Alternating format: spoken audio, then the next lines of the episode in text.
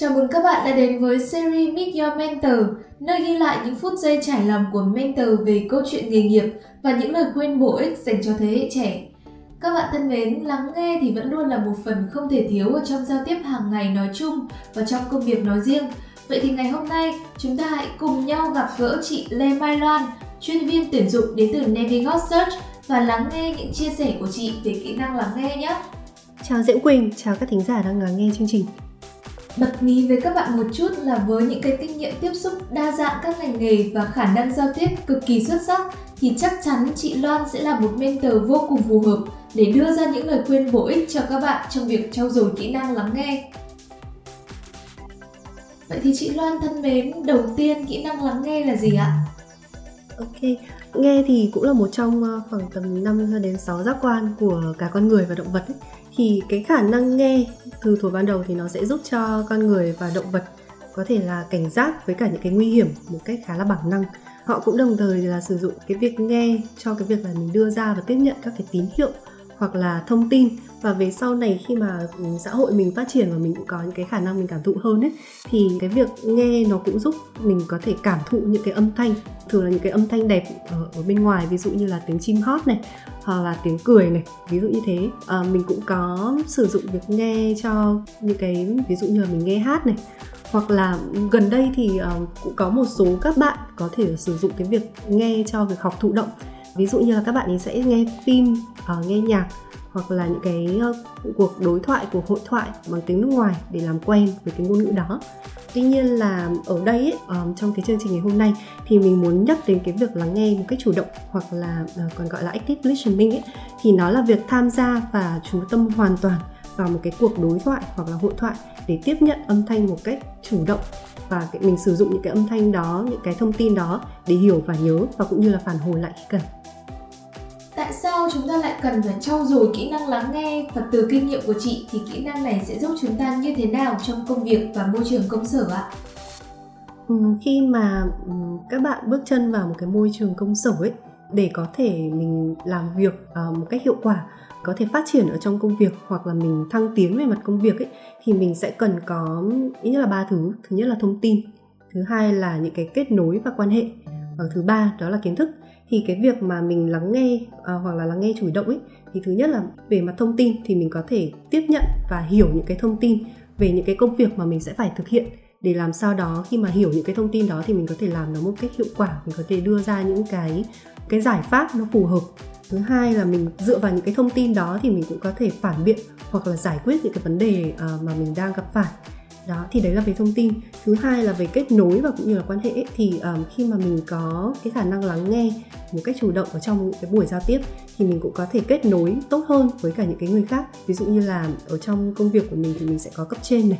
có đồng nghiệp xung quanh này à, hoặc là thậm chí cấp dưới của mình nữa. Rồi khách hàng đối tác những người mà sẽ làm việc cùng với mình. À, mình cũng đồng thời là thông qua những cái kết nối đó thì mình có thể xây dựng cái lòng tin và cũng như là cái mối quan hệ thân thiết với họ để có thể giải quyết cái công việc một cách dễ dàng hơn. Đó và thứ ba thì đó là kiến thức tức là mình học được những gì thường thì mình sẽ học từ những người mà mình giao tiếp cùng.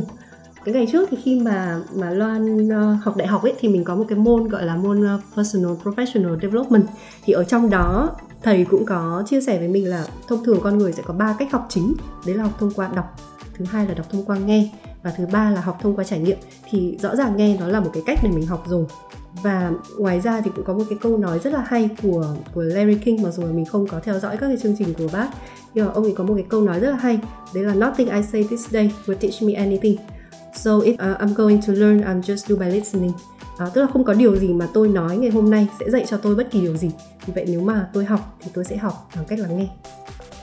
Thì đó là những cái cái lợi ích của việc mà mình lắng nghe và lắng nghe chủ động có thể thấy rằng đây là một kỹ năng vô cùng cần thiết đối với các bạn đi làm. Thế nhưng mà khi giao tiếp thì sẽ luôn cần đến sự tương tác giữa hai hoặc là nhiều người. Và chắc chắn là khi lắng nghe thì chúng ta không thể nào chỉ ngồi yên bất động hay là không có bất cứ phản hồi gì. Vậy thì làm thế nào để có thể lắng nghe một cách hiệu quả ạ? Ừ, theo như cái ý kiến của mình ấy, thì ờ, để có thể lắng nghe hiệu quả thì cái bước đầu tiên trước khi uh, mình lắng nghe hoặc là mình tham gia vào một cái buổi trao đổi gì đó thì mình sẽ phải chuẩn bị cái cái tư duy cái tâm thế của mình trước. Đó là thường thì mình sẽ nghĩ đến ba cách. Đó là cái cái bước đầu tiên ấy là mình sẽ phải hiểu cái cách lắng nghe của bản thân mình là như thế nào. Trước thì mình có đọc một cái một cái bản post của bên uh, Harvard Business Review ấy, thì họ có đưa ra bốn cái cách lắng nghe khác nhau.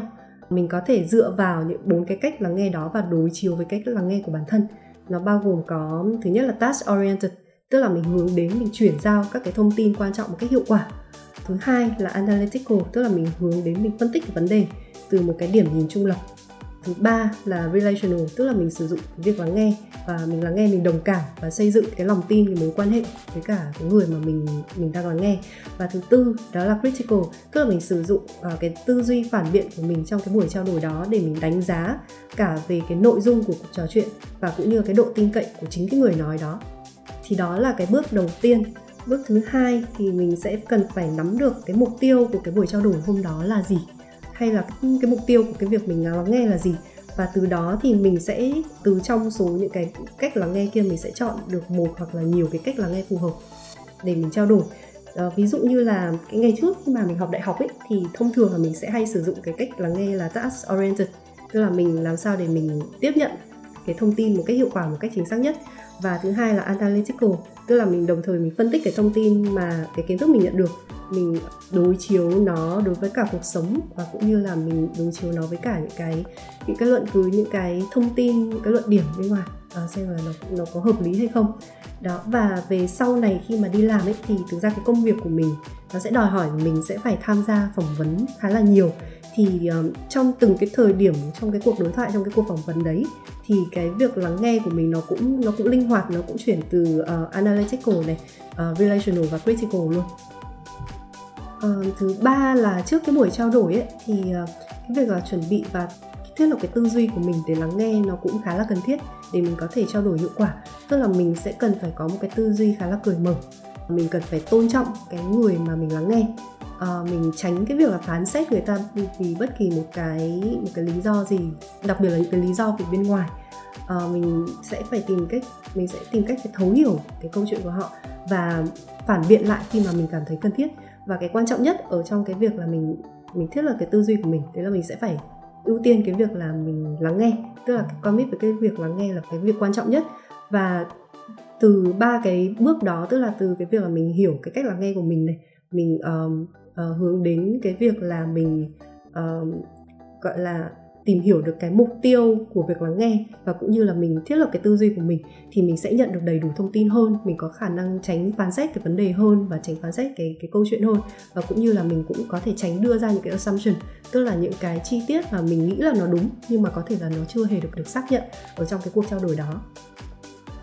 rõ ràng là khi nói thì chúng ta có thể sử dụng từ ngữ để giao tiếp. Thế nhưng mà khi mà mình ở vị trí lắng nghe thì đó không phải lúc nào cũng là một cách hiệu quả để chúng ta thể hiện ý kiến của mình. Em có nghe nói là eye contact hay là những cái body language, nó sẽ là những cách để mình có thể phản hồi thông tin mà người nói đưa ra. Vậy thì bên cạnh đó, chị Loan có tips nào để có thể bộc lộ suy nghĩ của mình khi đang lắng nghe không ạ? Ừ, chị cũng khá đồng ý với cả Quỳnh là những cái những cái câu chuyện ví dụ như eye contact hoặc là body language của mình nó cũng sẽ là một cái cách để mình có thể bộc lộ uh, cái cái suy nghĩ cái ý kiến của mình bên ngoài những cái phản hồi. Thực ra có thể là phản hồi bằng lời nói trong cái cuộc trao đổi của mình uh, trong cái quá trình mà mình lắng nghe. Đó thì uh, tuy nhiên thì ví dụ như là uh, có một số các cái tips mà mình cũng có đọc được ở trên mạng á chẳng hạn như là với eye contact ngày xưa mình cũng được dạy là nếu mà trao đổi với cả với cả người khác chẳng hạn thì để họ cảm có cảm giác là mình đang lắng nghe họ thì ờ, mình có thể nhìn chán này hoặc là nhìn cái điểm ở giữa môi. À, rồi là một số một số người thì có thể là hướng đến cái điểm ở giữa hai mắt chẳng hạn. Thế nhưng mà thực ra mình không có ưu tiên về cái cách đấy lắm. À, nó thực ra nhiều người ấy, thì họ sẽ không cảm thấy thoải mái khi mà mình chằm chằm họ đâu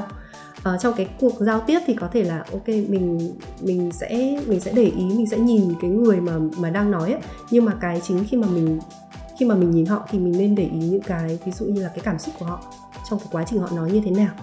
uh, cái dáng ngồi của họ như thế nào để mình từ đó mình tìm hiểu xem là ok cái cảm xúc uh, cái thời điểm họ nói cái câu chuyện đó thì nó có relevant với cái câu chuyện hay không rồi uh, cái mục tiêu của việc nghe tức là họ muốn họ muốn gì trong cái mục trao đổi đó. Và có cái điểm gì mà có thể trong cái cuộc trao đổi đó họ cảm thấy không thoải mái.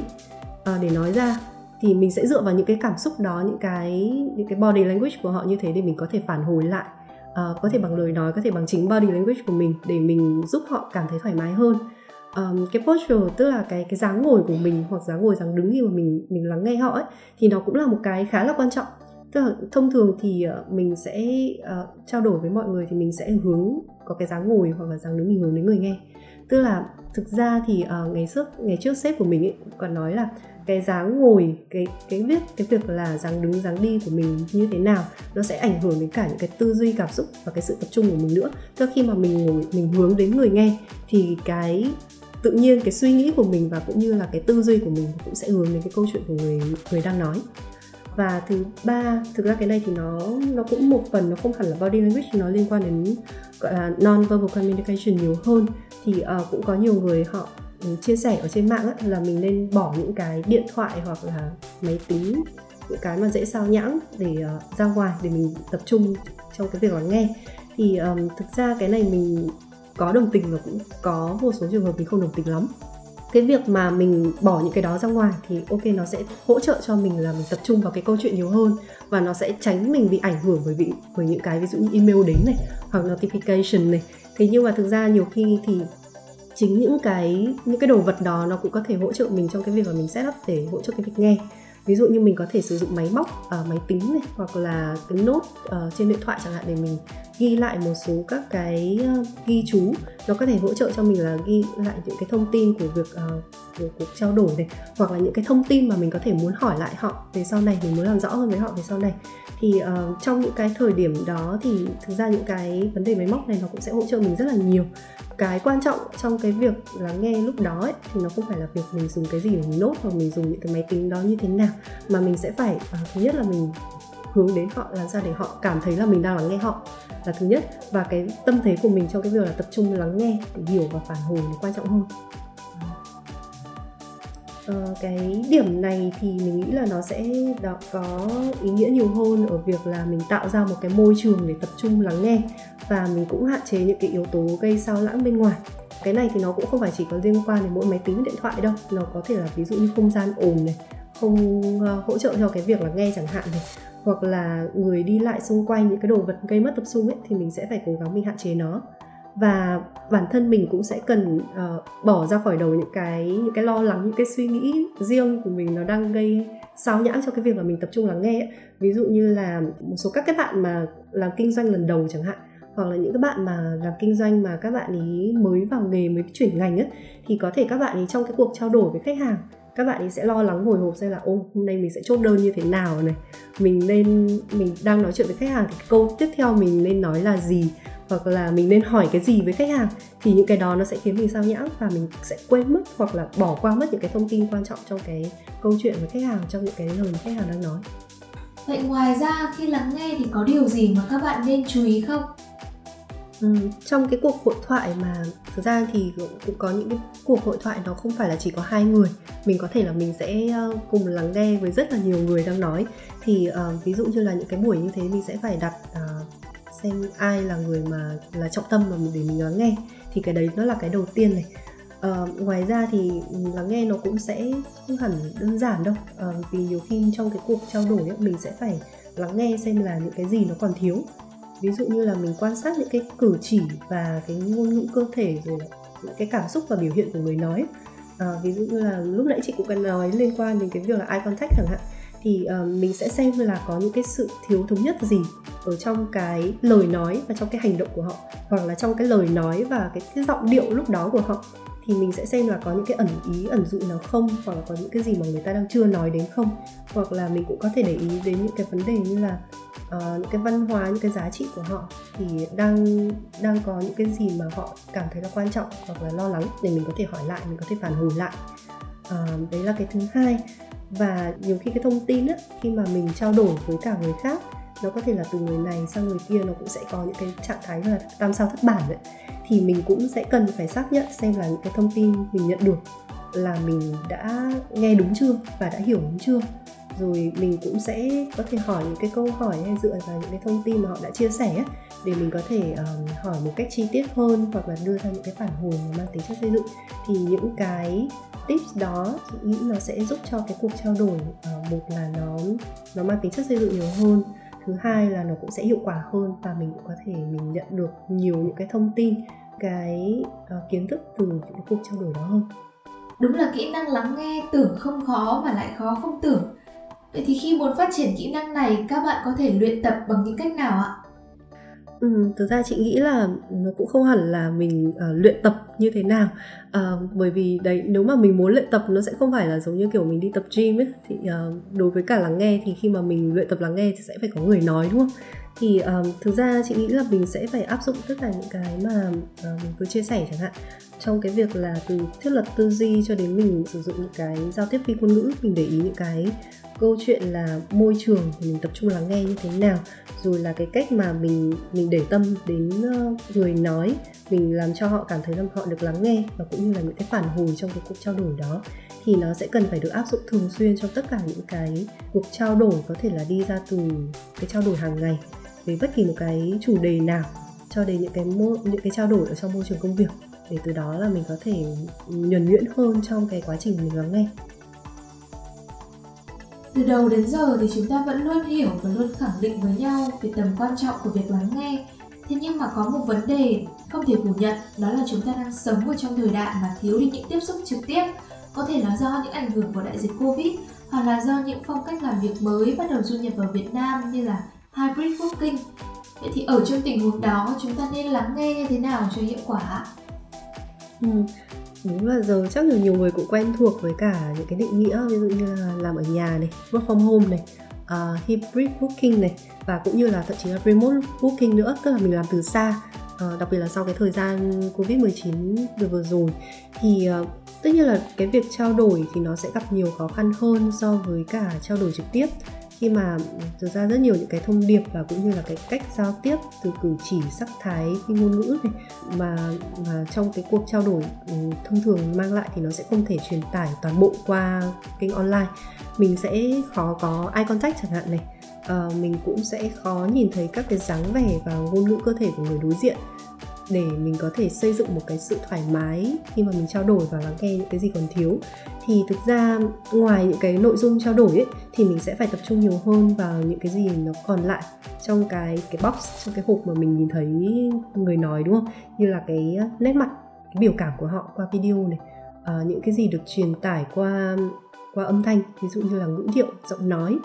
để uh, cái mình sẽ phải để ý hơn cái cái phương thức gặp mặt mình có thể giải thích cho đối phương về cái context của vấn đề chẳng hạn uh, mà mình cần trao đổi. Và nếu cần thì yêu cầu những cái thông tin tương tự từ họ. Uh, mình có thể xác nhận lại những cái những cái thông tin uh, hoặc là những cái ý mà mình nghe được. Và mình có thể yêu cầu giải thích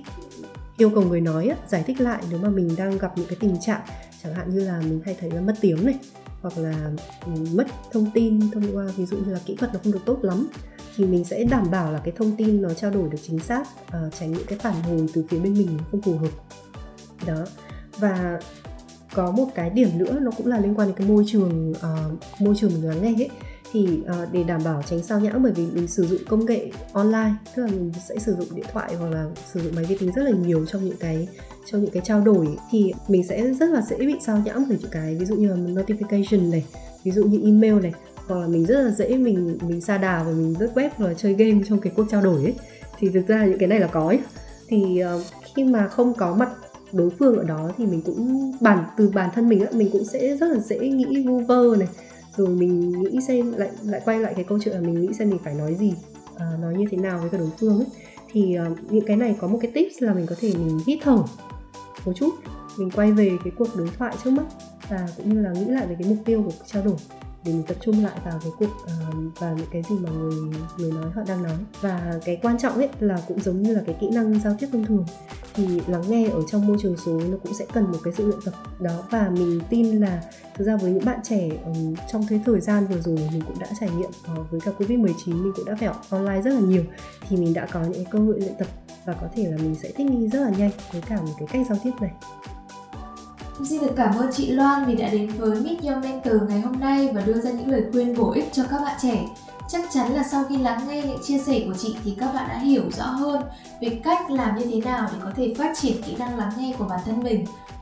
một lần nữa, em xin được cảm ơn chị và chúc cho chị sẽ luôn gặp được nhiều thành công trong cuộc sống